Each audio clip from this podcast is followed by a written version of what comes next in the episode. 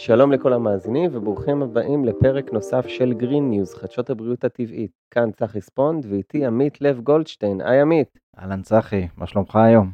בסדר גמור. היום אנחנו מתארחים פעם נוספת בעורבת האומנים בפרדס חנה. המאזינים הוותיקים יזכרו שהקלטנו פה את הפרק הראשון שלנו. נכון. אנחנו שמחים ונרגשים לארח שוב את ביתיה שלו. שלום וברכה, מה שלומכם? נחמד שבאתם עוד פעם. כיף לארח אתכם שוב. ואני מקווה שזה ימשיך ככה. אנחנו תמיד נשמח להתארח פה. ונזכיר למאזינים שטרם מכירים, ביתיה היא מומחית לניטור סטרס וטיפול בחרדות, בעלת תואר ראשון בפסיכולוגיה ותואר שני באיכות הסביבה עם התמחות ברעלים וקרינה, בנוסף היא ארומתרפיסטית ומטפלת בפרחי באך, ובעלת המותג מקאו קאינו, נכון? נכון מאוד, שזה אינס תארה בווייט. מי שזוכר, בטח זוכר את זה מהפרק הראשון. ואני אספר על מה נושא הפרק. אנחנו הולכים לדבר היום? היום על ניקוי רעלים עם מכשירי גואה שה. נכון מאוד. אז בואי תספרי לנו ולמאזינים, מה זה המכשירים האלו? יפה. אז בואי קודם כל נדבר על מה זה בעצם מכשירי גואה שה. גואה שה היא שיטה סינית עתיקה, בערך אלף שנה. במקור, הסינים השתמשו בגואה שה ממש כדי לעשות הקזת דם. הרעיון בהקזת דם הוא בדיוק כמו שאנחנו עושים היום בכוסות רוח, שזה אומר אנחנו מוציאים את הדם מתוך עומק השריר לפני השטח, בעצם למתחת לדרמיס, ומשם זה המקום שבו נמצאת מערכת הלימפה. מה זה דרמיס למי שלא מכיר? דרמיס זה החלק התחתון של העור, החי. אפידרמיס זה החלק העליון שבעצם הוא החלק המת, שממנו כל פעם מתקלפים תאים ועולים מלמטה, תאים נוספים מהדרמיס והם מתים, וזה תהליך כל הזמן. מתקלפים לנו תאים וכל הזמן הדרמיס מייצר תאים חדשים שעולים כלפי מעלה. זאת ההגנה שלנו. העור הוא חלק ממערכת החיסון. למי שלא יודע, העור הוא חלק ממערכת החיסון. הוא לא אה, מערכת בפני עצמה, הוא חלק ממערכת החיסון. בתחתית הדרמיס נמצאת מערכת של צינורות, של נוזל שקוף, שנקראת אה, מערכת הלימפה. זה הנוזל, שהוא הנוזל הלימפטי, והלימפה היא האוטו זבל של הגוף. זאת המטרה שלה, זה התפקיד שלה. בדיקור סיני לצורך העניין, זה גם עובד באותה שיטה? כי זה סוג לא. של גם חדירה. לא, ל... דיקור סיני הוא בעצם סוג של חשמל. בדיקור סיני אנחנו נכנסים יותר עמוק למערכת העצבים. מערכת העצבים נמצאת, נמצאת בתוך השריר, איפה שנמצאים כלי הדם. הלימפה היא מאוד מאוד מאוד שטחית, היא נמצאת ממש מתחת לאור. האוטו זבל של הגוף נמצא ממש ממש בחוץ. כי האוטו זבל הזה שמפנה רעלים הוא חלק ממערכת החיסון. מערכת החיסון יש לה בעצם, נגיד, שלושה חלקים גדולים. יש עוד כמה קטנים, אבל שלושת החלקים הגדולים שלה זה האור, שהוא בעצם המגן שלנו מפני מה שקורה בחוץ. יש לנו את מערכת הלימפה שהיא האוטו זבל, היא מפנה, ויש לנו תאי טיסל, בעצם את התאים האלה שהם התאים של מערכת החיסון, שהם אלה שבולעים את הרעלים, והם בולעים את החיידקים, בסדר? את מה שמסכן את הגוף. זה מערכת החיסון. עכשיו, המערכת הזאת של הלימפה, שנמצאת ממש מתחת לפני האור, היא נבראה אבולוציונית לכמות מסוימת של רעלים, שאמורים לעבור בה. הבעיה שלנו היום, זה שאנחנו מורעלים ברמה שהלימפה הזאת בקושי מתמודדת עם מה שהיא צריכה להעביר דרכה. זאת הבעיה הכי גדולה שלנו. אני אסביר בכמה מילים את העניין הזה של כמויות של רעלים. א', יש לנו המון המון רעלים מבחוץ. יש לנו רעלים היום בקוסמטיקה ובטואלטיקה, ורעלים בחומרי ריח כמו מטהרי אוויר. יש לנו רעלים במזון שבאים מריסוס והדברה. יש לנו אין סוף רעלים. הורמונים שמזריקים לבשר. הורמונים שמזריקים לבשר, המון המון דברים שמגיעים מבחוץ. בנוסף, יש לנו רעלים שהגוף מייצר בעצמו. שזה לא ברמה של רעל, כמו שאנחנו רגילים להתייחס לרעל, אלא זה פסולת. הנקודה היא שאם לבן אדם יש עצירות, או הוא לא יכול להשתין, הוא מסכן את האורגניזם, נכון? זה מסוכן. אותו דבר, אם יש רעלים אחרים, שהם לא ברמת האוכל שאתה אוכל, אלא ברמת הפסולת המטבולית של התא. התא בעצם עושה בדיוק מה שאנחנו עושים. הוא מכניס נוטריאנטים, אם אנחנו אוכלים והולכים לשירותים, אתה עושה אותו דבר. הוא מכניס נוטריאנטים, ויטמינים, מינרלים, מה שאנחנו אוכלים, ומפריש פסולת מטבולית. הבעיה הגדולה שלנו היום, בקטע של סטרס, זה הכמויות של האדרנלין והקורטיזול שאנחנו מפרישים. אדרנלין וקורטיזול בעצם עוזרים לנו להתמודד עם מה שאנחנו קוראים הנמר בג'ונגל. אז אבולוציונית, הדברים האלה, זה בעצם הורמונים, כן? נוירוטרנסמיטרים. ההורמונים האלה אמורים לאפשר לנו להתמודד עם אה, סכנה. זה אומר שזה מחזק את השרירים, זה מגדיל את נפח הדם, זה אה, עושה פוקוס של המוח שמאפשר להסתכל טוב, להתמודד, זה מחדד את החושים, זה עושה הרבה מאוד דברים. במקביל, כדי, כדי שכמות כזאת של אנרגיה תוכל להיות זמינה לגוף כדי לברוח או כדי להילחם, זה משתיק את מערכת החיסון. זה הולך בו זמנית. זאת אותה מערכת בדיוק. הבעיה שלנו היום זה שיש לנו לא נמר אחד, אלא לפחות עשרה נמרים לכל אחד. מוקפים בסטרס. אנחנו מוקפים בסטרס. הבנק והילדים והעבודה ומלחמות ואלף אחד דברים מסביב, אנחנו מפרישים בלי הפסקה, אדרנלין וקורטיזול, כי הבנק לא הולך לשום מקום. אנחנו חיים עם הנמר. הנמר הזה לא בא פעם בחודש או פעם בשבועיים. אנחנו חיים איתו. עשרים וארבע שעות ביממה, שלוש מאות שישים וחמישה ימים בשנה. ולכן השאריות של האדרנלין והקורטיזול, לאן הן הולכות? זה מופרש כל הזמן, יש לזה שאריות. זה עושה עבודה, זה עושה את מה שצריך לעשות בגוף, ואז השארית צריכה ללכת לאיזשהו מקום. אם אנחנו מוצפים, אנחנו נסתמים. הצנרת נסתמת. אז לכן חשוב לעשות בדיוק. ניקוז. נכון. עכשיו, בפעמים הקודמות, בפעם הקודמת כשאנחנו דיברנו, דיברנו על איך אפשר לנקות את הגוף בעזרת אוספים. ולחזק במקביל את מערכת החיסון. כי אמרנו שהסיפור הזה של אדרנלין וקורטיזול משתיק את מערכת החיסון, צריך לחזק אותה. אז אנחנו יכולים לקחת תוספים שעושים את זה. היום אנחנו נדבר על מחלקה אחרת של טיפול בסטרס, שהיא בעצם מה שנקרא מנואל, העבודה בעזרת הידיים. ומה שאנחנו עושים, אנחנו משתמשים בשיטה הזאת של הסינים, שכוללת כמות מאוד גדולה של מכשירים, שבנויים בצורה מסוימת, ועושים איתם עבודה מסוימת, כדי לנקות את הצנרת הזאת שנסתמת. אוקיי? אז מעבר למה שאנחנו מדברים עליו כגואה שה, הדבר הכי טריוויאלי והכי פשוט שממנו צריך להתחיל, זה קודם כל להבין שכדי שהדברים האלה יעבדו, מה שאנחנו צריכים לעשות זה להפעיל את האור. ישפשף אותו. אוקיי? זה מה שעושה מסאז' טוב. חלק ממה שהוא עושה מעבר לפעולה לשריר, הוא גם מפעיל את הלימפה. מה עם פעולה ספורטיבית? זה לא מספיק. זה לא מספיק, לא. פעולה ספורטיבית, היא אומרת, אוקיי, אני יוציא, אני יגביר את הזרימה של מה שיש בתוך התאים החוצה. אבל הספורט לא מספיק כדי לנקות את הצנרת הזאת, אם היא נסתמת. אנחנו צריכים ממש, תחשבו על זה, שאם יש לכם, אני אראה את זה רגע על גב כף היד, אם יש לנו פה, זה ממש כמו סתימה בכיור, בצינור. אם יש לי כאן, נגיד, כלי דם, או יש לי כלי uh, של uh, לימפה, ויש בו סתימה, אם אני אעבור עכשיו עם משהו ויגרד את זה, אני אפתח את הסתימה. הכי פשוט. זה לא מתוחכם בכלל, זה מאוד מאוד טריוויאלי. מאוד מאוד פשוט. אני מגרדת ופותחת את הסתימה. וזה משהו שאנשים יכולים לעשות בעצמם? זה משהו שכל אחד יכול לעשות. אז התחלתי להגיד שהדבר הראשון שממנו אנחנו מתחילים עוד לפני הכלים של הגואה שה, שזה צריך לעשות יום-יום. גואה שה לא חייבים יום-יום. אבל את זה צריך לעשות כל יום. וזה ללמוד לעבוד עם ליפה במקלחת, וממש לשפשף את כל הגוף. זה א' ב', וזה אפשר ללמד גם ילדים. זה כיף לשחק עם, ה... עם הספוג ולהשפריץ נכון. עם הסבון, אבל צריך לעבוד על הגוף עצמו. צריך לעבוד בתנועות סיבוביות עם ליפה. ליפה טבעית, הליפה הטבעית זה הדבר הכי טוב שיש לנו. וחשוב גם על הסבון, ללא אס אל אס, נכון, ולא סרבונים. נכון. זה מהפרק הקודם למדנו. זה מהפרק הקודם, נכון מאוד. לקחת סבונים טבעיים, בלי אה, פטרוכימיקלים שהם תוצרי לוואי של נפט, בלי חומרים משמרים, בלי כל מיני דברים שהם לא טובים לא לנו ולא לסביבה. אבל מה שאנחנו מדברים היום, זה על הפעולה הידנית, המנואלית, שאמורה להפעיל את הלימפה. אז הדבר הראשון שצריך לדעת, זה כשנכנסים למקלחת לשפשף את הגוף עם לימפה, בתנועות סיבוביות, ולעבור על כל הגוף, להתחיל מהרגליים למטה, כלפי מעלה, להתחיל מהזרועות מכף היד כלפי מעלה, לכיוון בית השחי, שם נמצאת בלוטת הלימפה, ולעבור גם על הפנים, אם, אם, אם, אם מרגישים נוח, אז אפילו תשפשפו את הפנים. ממש תעברו על הגוף. וזה כל יום? כן. כשמתקלחים, תתקלחו עם ספוג, עם ליפה. תלמדו לשפשף את הגוף. זה פעולה יחסית פשוטה, אבל ממנה מתחילים כי היא יומיומית. היא, זה המינימום. המינימום שצריך. עכשיו בואו נדבר רגע על המערכת של הכלים של הגואה שה. אז הגואה שה מתחלקים לסוגים מסוימים של כלי שעושים פעולות מסוימות. הדבר הראשון זה סקרייפרים. מגרדים.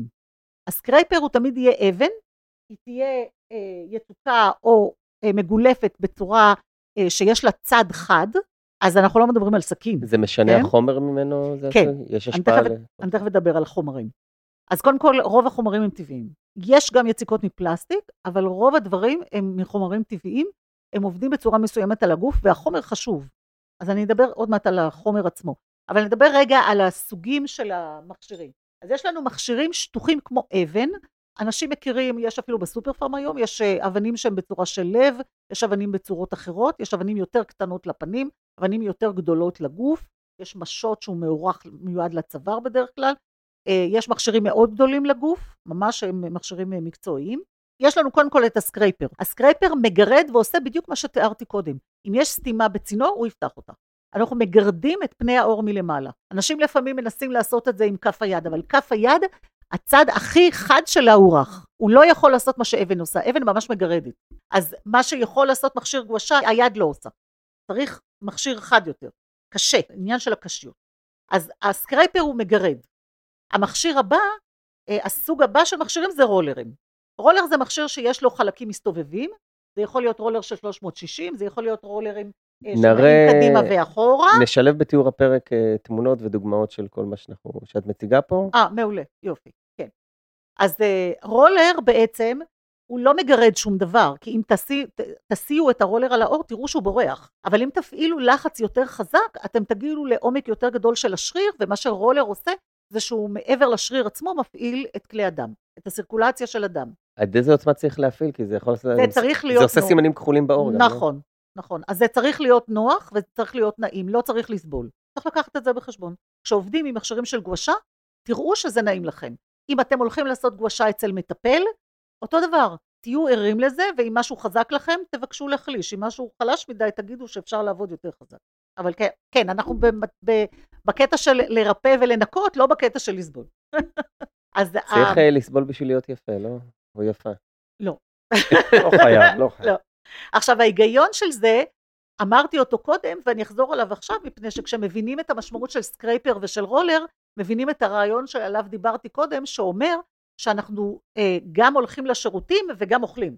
אתה עושה אותו דבר. מה שהסינים אומרים, זה קודם כל תעבדו עם האבן ותנקו את הזבל, את הרעל. קודם כל תנקו מהתאים החוצה, תנקו את הלימפה. אחר כך תשימו קרם טוב ותעבדו עם הרולר כדי להטמיע את הנוטריאנטים בתוך האור.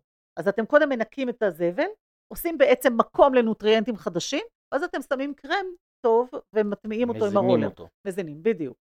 נכון, זה ניקוי ואחר כך הזנה. אז ההיגיון הוא בתוך הרעיון של לעבוד עם סקרייפר ואחר כך לעבוד עם רולר.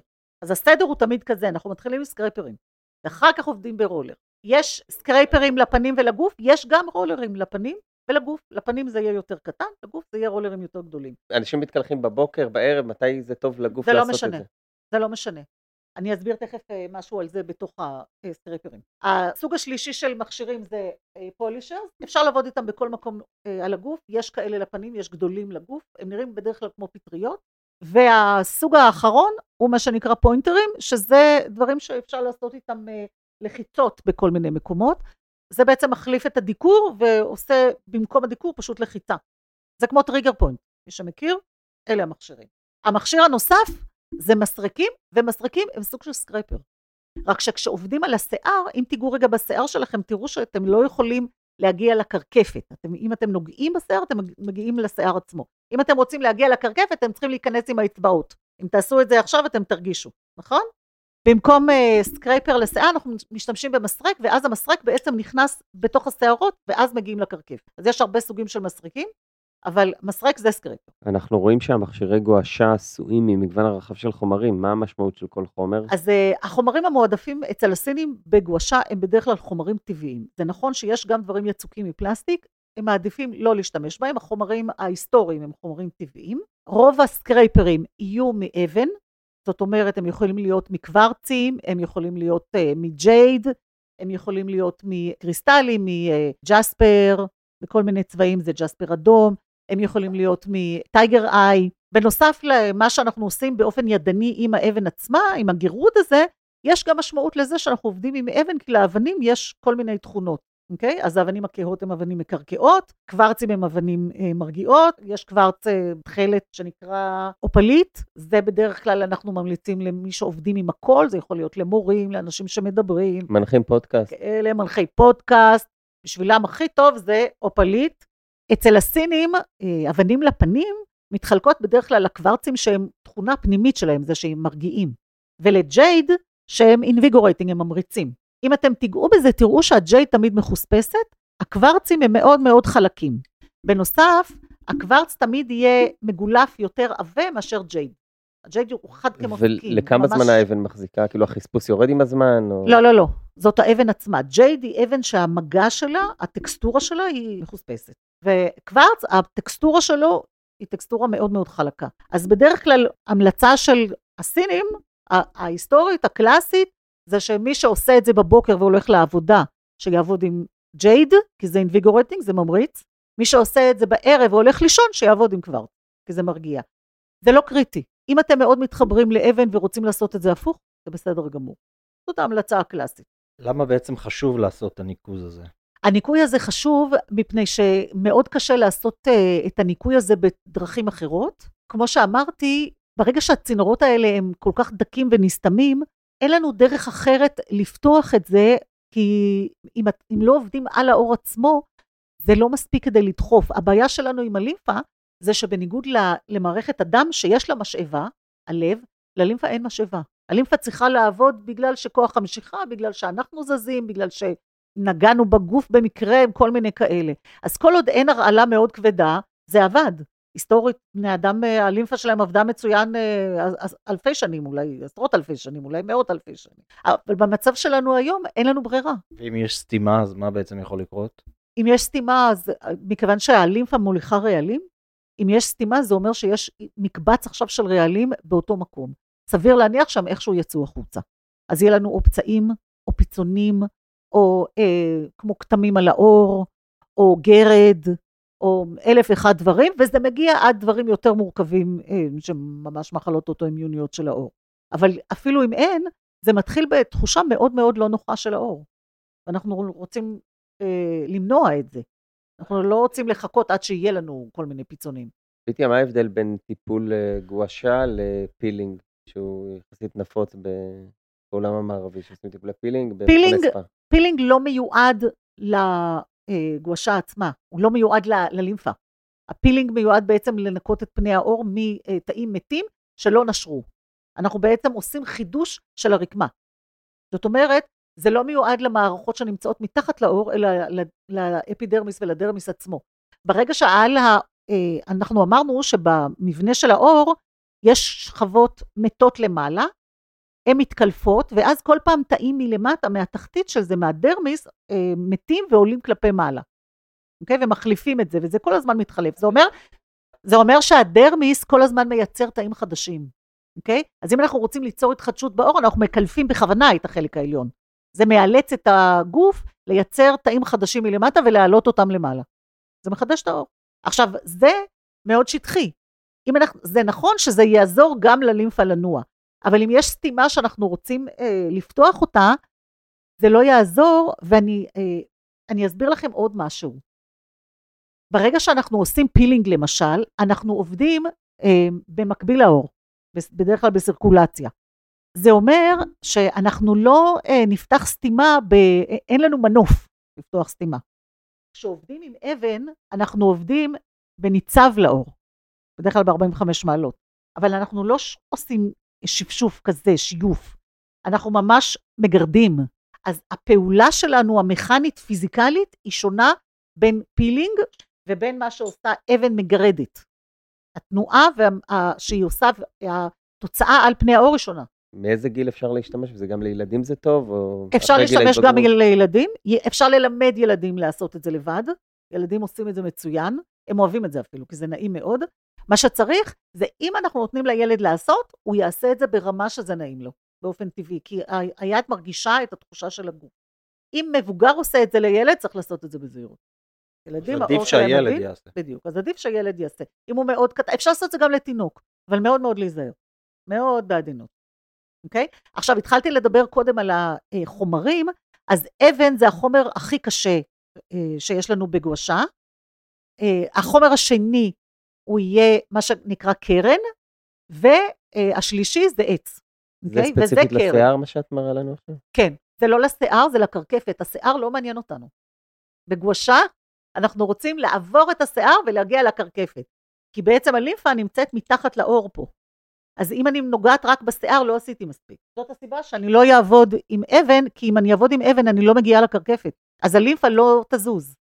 אז מה שאני צריכה זה לעבוד עם הסרק, עם משהו שעובר את השיער ונכנס פנימה לקרקפת. ואז אני יכולה לעבוד. וזה כל יום, גם זה בלי קשר למקלחת. אני יכולה להגיד לכם על עצמי, אני עושה עבודה על הפנים פעמיים בשבוע. זה מספיק. לי זה מספיק. זה מאוד תלוי. אם אתה בריא, בדרך כלל פעמיים בשבוע זה מספיק לגמרי. אם מישהו יש לו כבר מחלות, או אנחנו מבינים מישהו שיש לו סינוסיטיס או משהו אה, באזור הראש שהוא מאוד סתום, אז כדאי מאוד לעשות יותר. לאיזה מצבים באמת זה יכול לסייע? זה מסייע לכל המצבים, והכי מעניין זה שזה מסייע גם למה שאנחנו קוראים brain fog. זאת אומרת, זה גם אה, מאפשר חידוד של החשיבה, של המוח. כי זה מנקה את כל הדברים האלה שאופפים אותנו. ואז אם עושים עבודה על המוח, על, על הראש, על הגולגולת, גם החשיבה מתחדדת. אז רגע, יש נקודות ספציפיות, זה מספיק שעוברים על הראש, וזה מטפל גם בסטרס המנטלי הזה? כן, כן. כי האיבר שמפריש הכי הרבה פסולת זה המוח. בגלל זה יש לנו בלוטות פה, ובלוטות במפסעה. הבלוטות של המפסעה מנקזות בערך את כל הגוף. זה מנקז את זה. כשאמרת זה, התכוונת לבית שכי, כי המאזינים לא רואים. לבית השכי מנקז את המוח, תכלס. וששמים דאודורנט זה סותם את הזרימה שם. ששמים דאודורנט זה תלוי איזה דאודורנט, אנחנו מעדיפים לא לשים מה שנקרא אנטיפרספירנט, שזה סותם את הנקבוביות. אבל אם אנחנו שמים דאודורנטים שעוסקים רק בריח, יש בהם קצת שמן, קוקוס או דברים כאלה, זה בסדר גמור.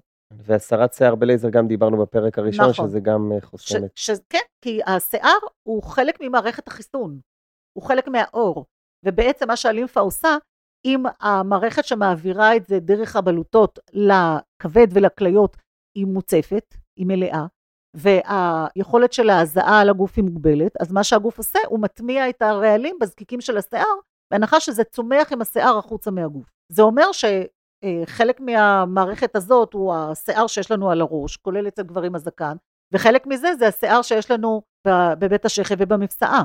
אם אנחנו עושים הסרה בלייזר, חלק גדול מהיכולת שלנו לפנות רעלים נפגע. אז מה שאת אומרת שזקן זה לא רק אופנתי, זה גם בריא. זה בריא מאוד. מעולה. כן. זקן זה בריא מאוד. בייחוד, ואני אדגיש את זה, היום, היום הרבה מאוד מהגברים הצעירים קרחים. וזה עוד פעם אותו סיפור, מפני שברגע שגבר צעיר מתקרח, חלק מהמנגנון הזה של סילוק רעלים אצלו לא קיים. אם יש לו זקן, זה עובד. זאת אומרת, זה כמו קומפנסציה, כמו פיצוי. אז כבר קיבלנו טיפ להיום, לגדל בדיוק. זקנים.